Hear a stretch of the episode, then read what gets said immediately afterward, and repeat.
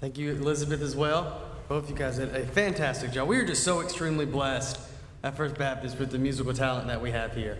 So I praise God for that. Um, I'm Josh Stewart. I'm the children and family pastor, in case you don't know.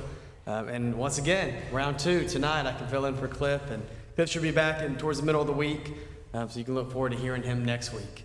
Um, so let's open up with a word of prayer, and then we'll get started. Lord, I thank you so much for today. I thank you for your grace and your goodness. Thank you that your grace is sufficient. I thank you, Lord, that in the midst of our struggle, in the midst of our sinfulness, that you continually just remind us to repent of our sins and to turn back to you. And so I pray that we would, God with hearts that want to worship you and hearts that want to honor you. Be with me as I communicate your word, God, an imperfect vessel.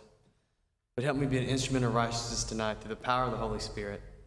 And help our minds and our hearts to be open to what your word has to say to us. We're so grateful for you and we're so thankful for all that you've done. It's in the powerful name of Jesus that we pray. Amen. Well, you know, there's moments in your life as a parent, if you've been a parent before or you are a parent, that you do something and pretty quickly after you do it, you realize that was a pretty big mistake. Um, I've had a few of those in my life, uh, but one incident comes up to my mind in particular. Is Naomi was about two years old, and we were living up in southern Indiana. I was in seminary, and we were trying to put her to bed one night. And I love Naomi so much, but she is an extremely strong willed child, and she likes to get her way. Well, as a two year old, you know, what's the saying? It's um, terrific twos, isn't it? Um, when they're two years old, they go through a, a, phase that they start to challenge you and they start to challenge authority. And there was one night in particular that she's sitting in her room and we tell her she needs to go to bed and we leave the room.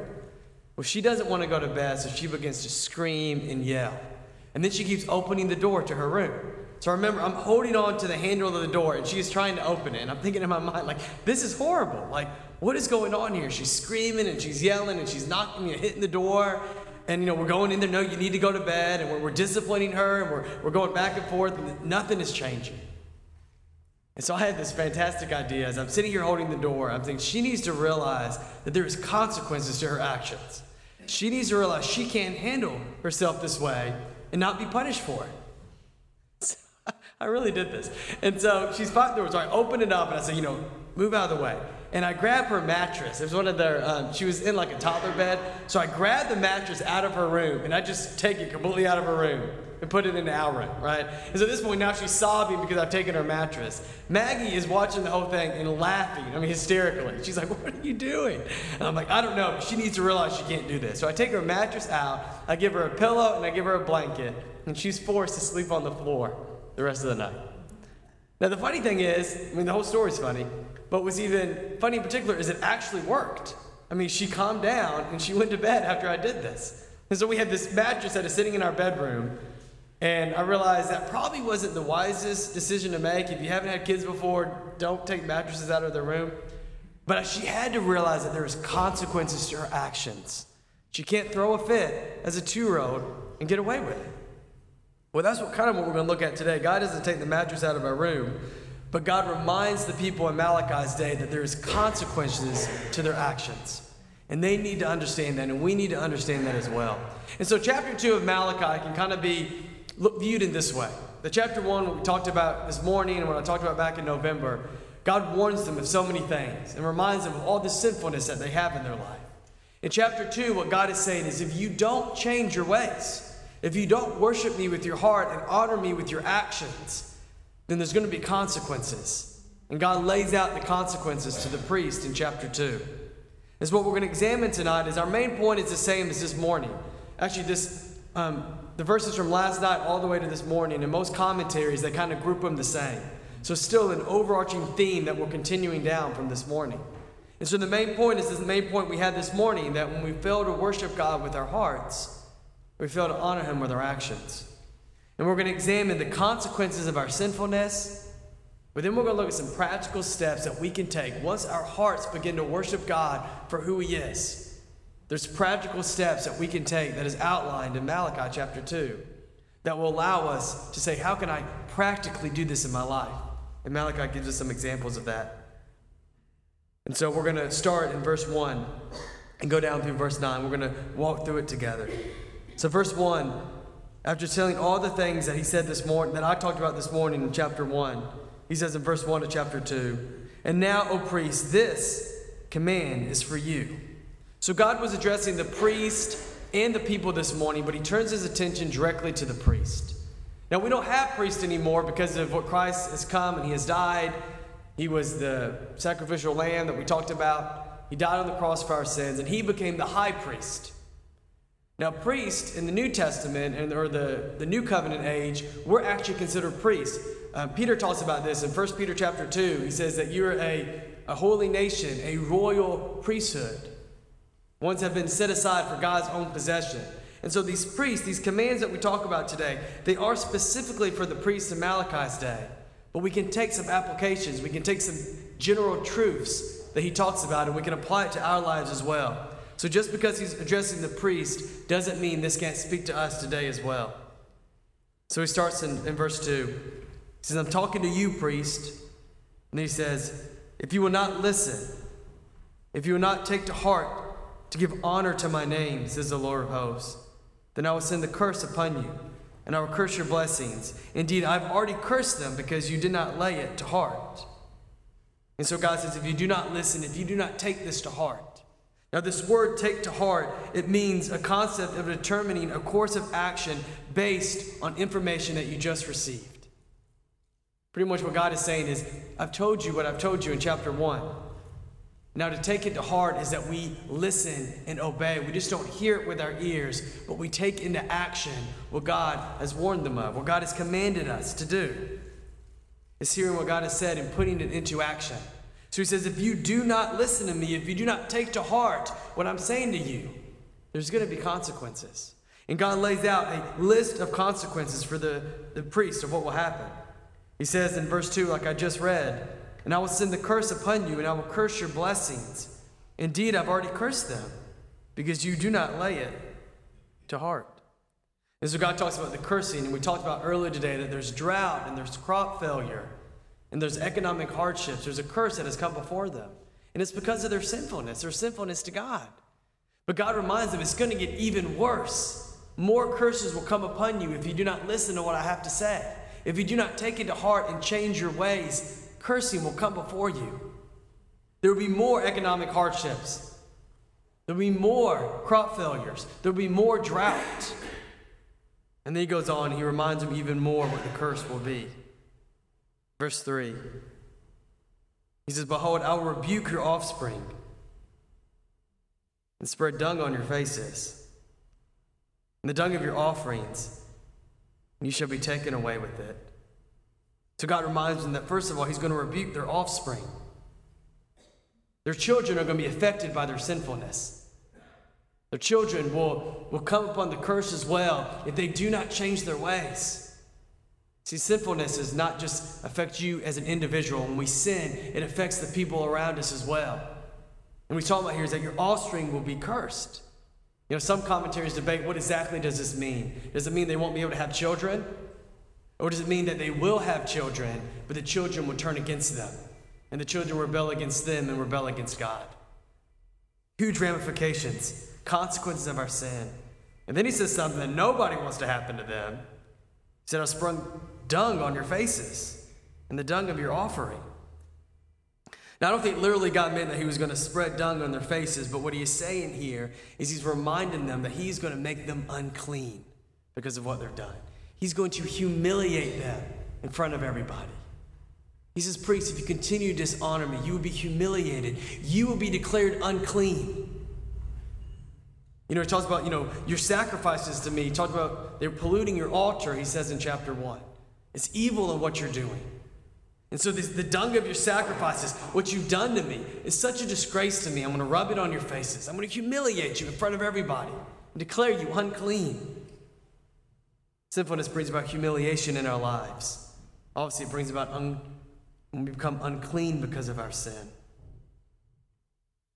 And then jump down to verse 8 more consequences. We see that their offspring will suffer, they will be cursed, they'll be humiliated. And in verse 8, he said, But you have turned aside from the way. You have caused many to stumble by your instructions.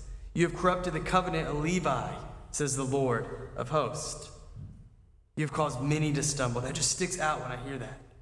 He said, You guys are the priest. You're the keeper of, keeper of God's law. People come to you because you represent God, but you've caused many people to stumble. You've caused many people to trip and to fall because they're asking, there's a standard. There must be a standard of how we honor and glorify God. Let's look to the priest. Let's see what they're doing. We see that the priests are dishonoring God, they're polluting his altar. They're causing many to stumble in their instructions. They corrupted the covenant of Levi. Now, Levi, those are just priests were the descendants of Levi's. When God said they've corrupted the covenant of Levi's, the covenant that God makes with Levi, we're going to talk about that in a few minutes. But they've corrupted it. They've corrupted the priestly order. All has been corrupted. People are now stumbling all over Israel. And it goes back to the priests and the way that they're living their lives.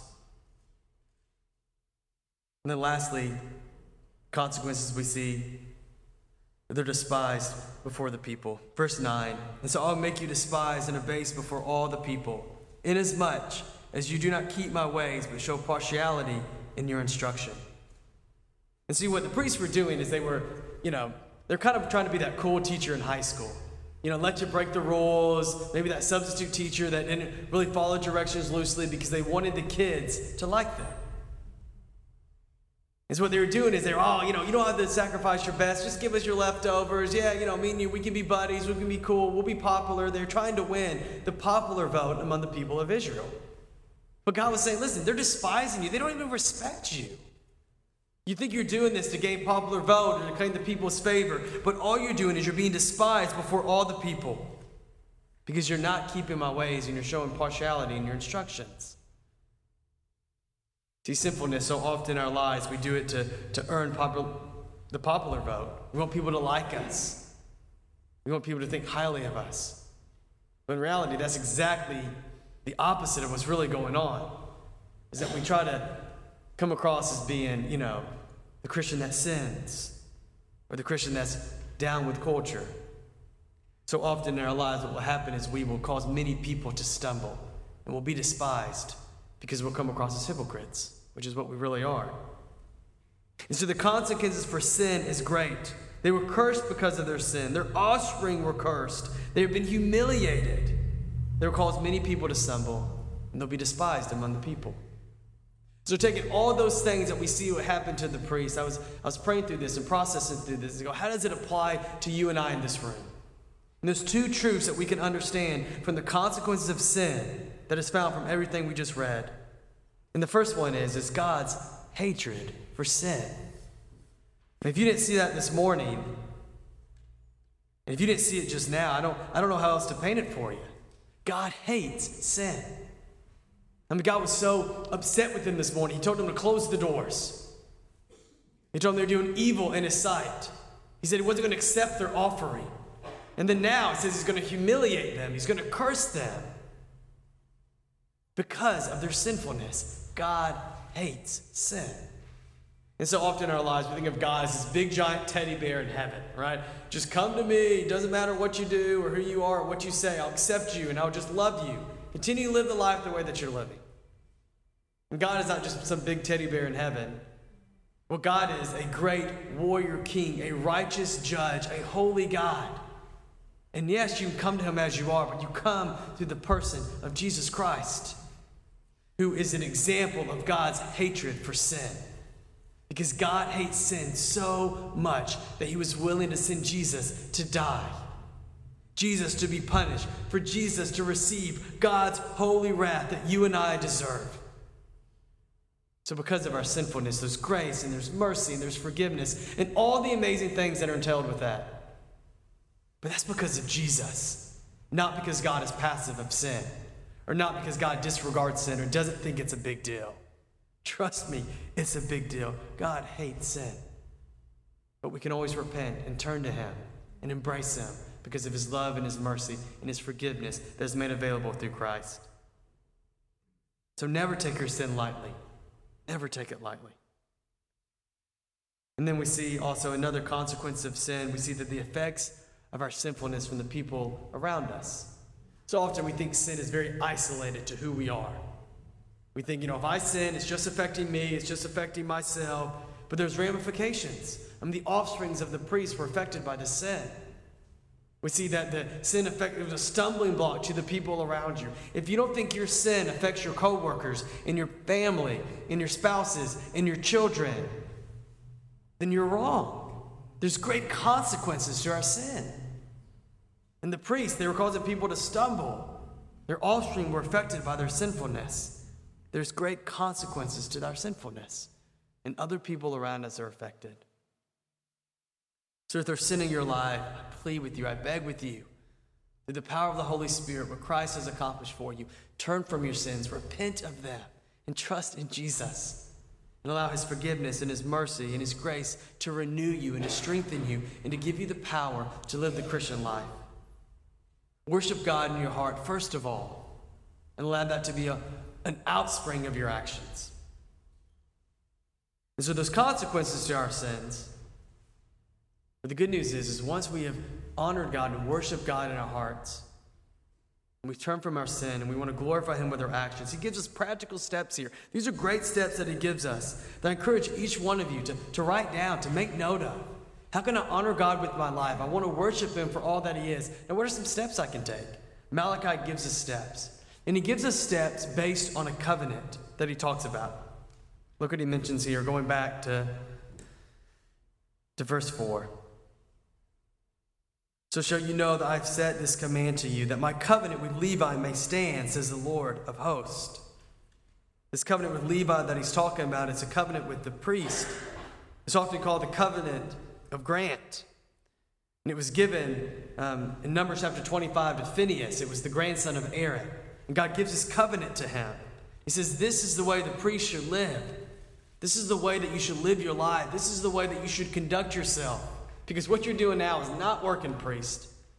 But once your hearts begin to worship me, here's some practical steps you can take. This is the way that you should be living. Look what he says in verse 5 For my covenant with him was one of life and peace, and I gave them to him. It was a covenant of fear, and he feared me. He stood in awe of my name.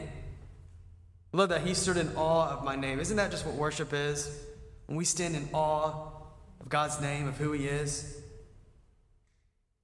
He said his heart was right with me. His heart worshiped me for who I am. This is a covenant of life and peace, not a covenant of burden or a covenant of, of hardships. It's a covenant of life and a covenant of peace and he stood in awe of my name. Priest, you need to stand in awe of who I am.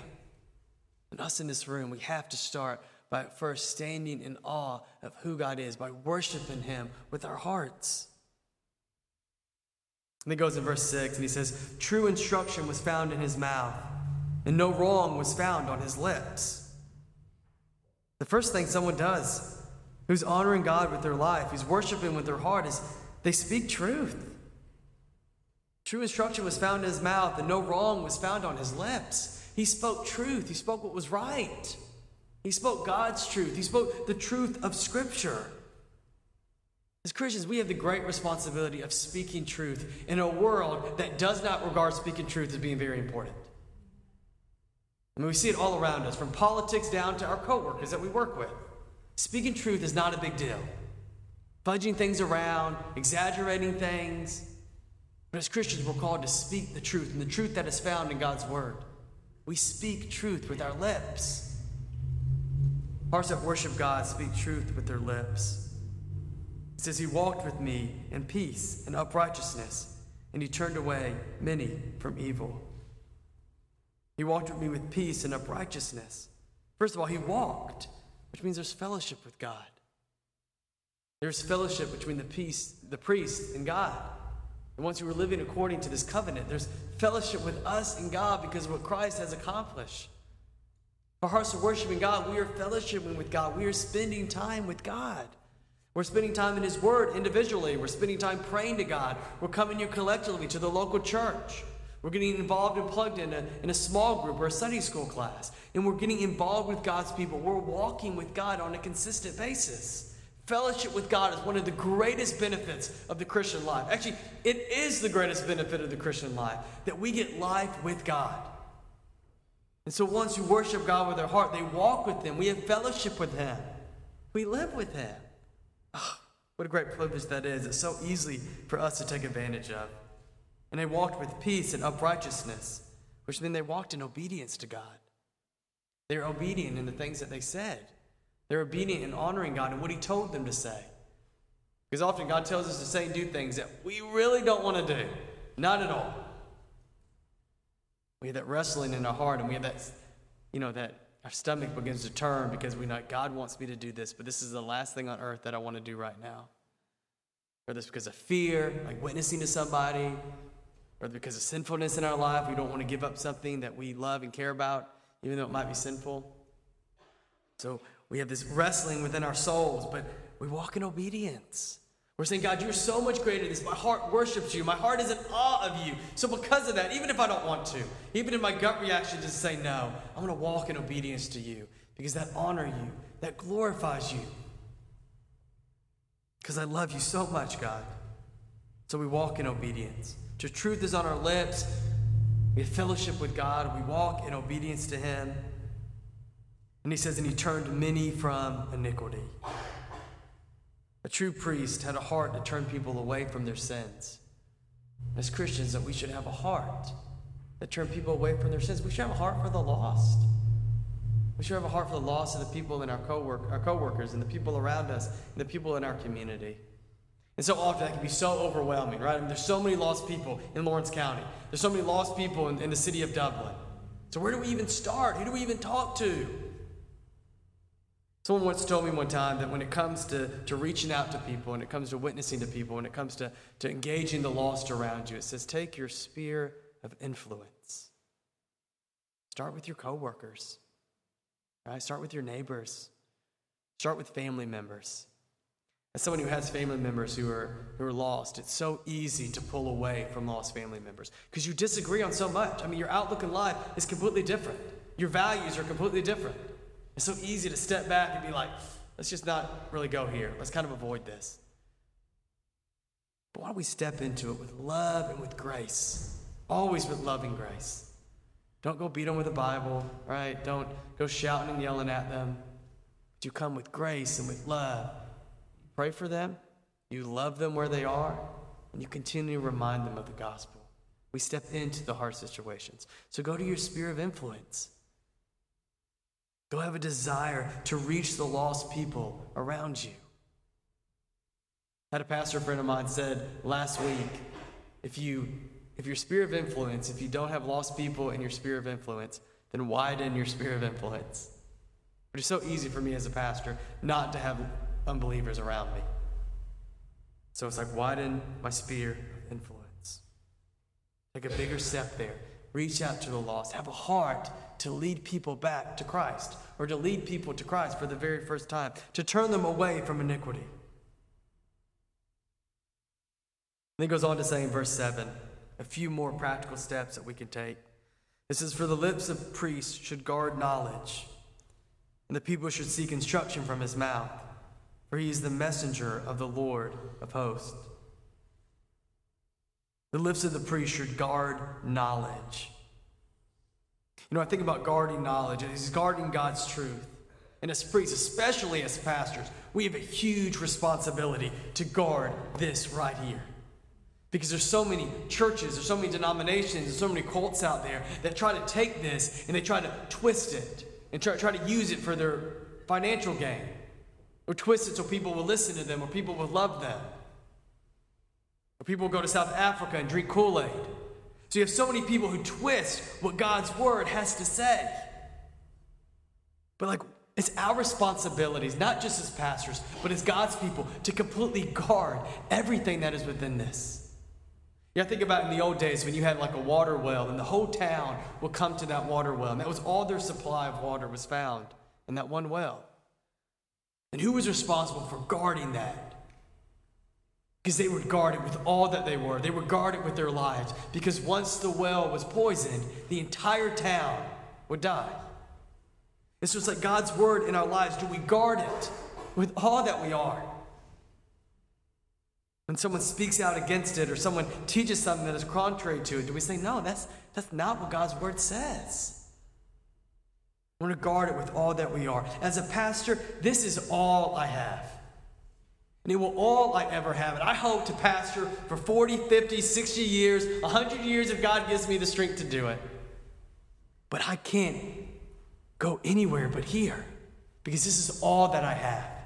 This is all that my soul has knowledge of truth, what is right and wrong, who we are as people, how we've sinned, how we can be saved, how we can be made a new creation, how we can have life with God.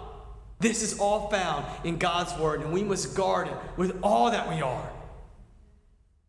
They will put me down in the grave before I compromise what this says. And all of us as Christians should feel the same way about God's Word, that we guard it. And it says that people would come to them for instructions. Should seek instruction from his mouth, for he is the messenger of the Lord of hosts. See, all of us in this room are messengers of God in different ways, in different capacities. But if you have placed your trust into Jesus as your Lord and Savior, you're his messenger. You're his messenger to the lost world around us. You can tell people about God's word. Can tell them about what he's done for them, how he's lived, and how he's died, and then he's rose from the dead so they can have life with God, their sins forgiven. And they can live even if they die. And so, as Christians today, as ones who have come before God, if you've repented of your sins and placed your trust into Jesus as your Lord and Savior, that these truths are for you that worship God, stand in awe of who He is. Have truth on your lips. Speak truth. Be obedient in the way that you walk. Enjoy fellowship with God, spending time with Him, spending time in His Word. Have a burden for the lost ones around you. And if you don't have a burden for the lost ones, ask God to give you a burden for the lost ones. Maybe you pick one person, one person. There's one person in my mind that, that God has laid on my heart that I'm pursuing. Just one person right now in my life because he's the one that I want to hear the good news of the gospel. So maybe it's one person in your life, maybe it's many. And have a passion to protect God's word and share it with others. So, as we, we wrap up this morning and tonight, my hope and my desire that your hearts will worship God for who He is. Worship Him for His greatness that we talked about this morning.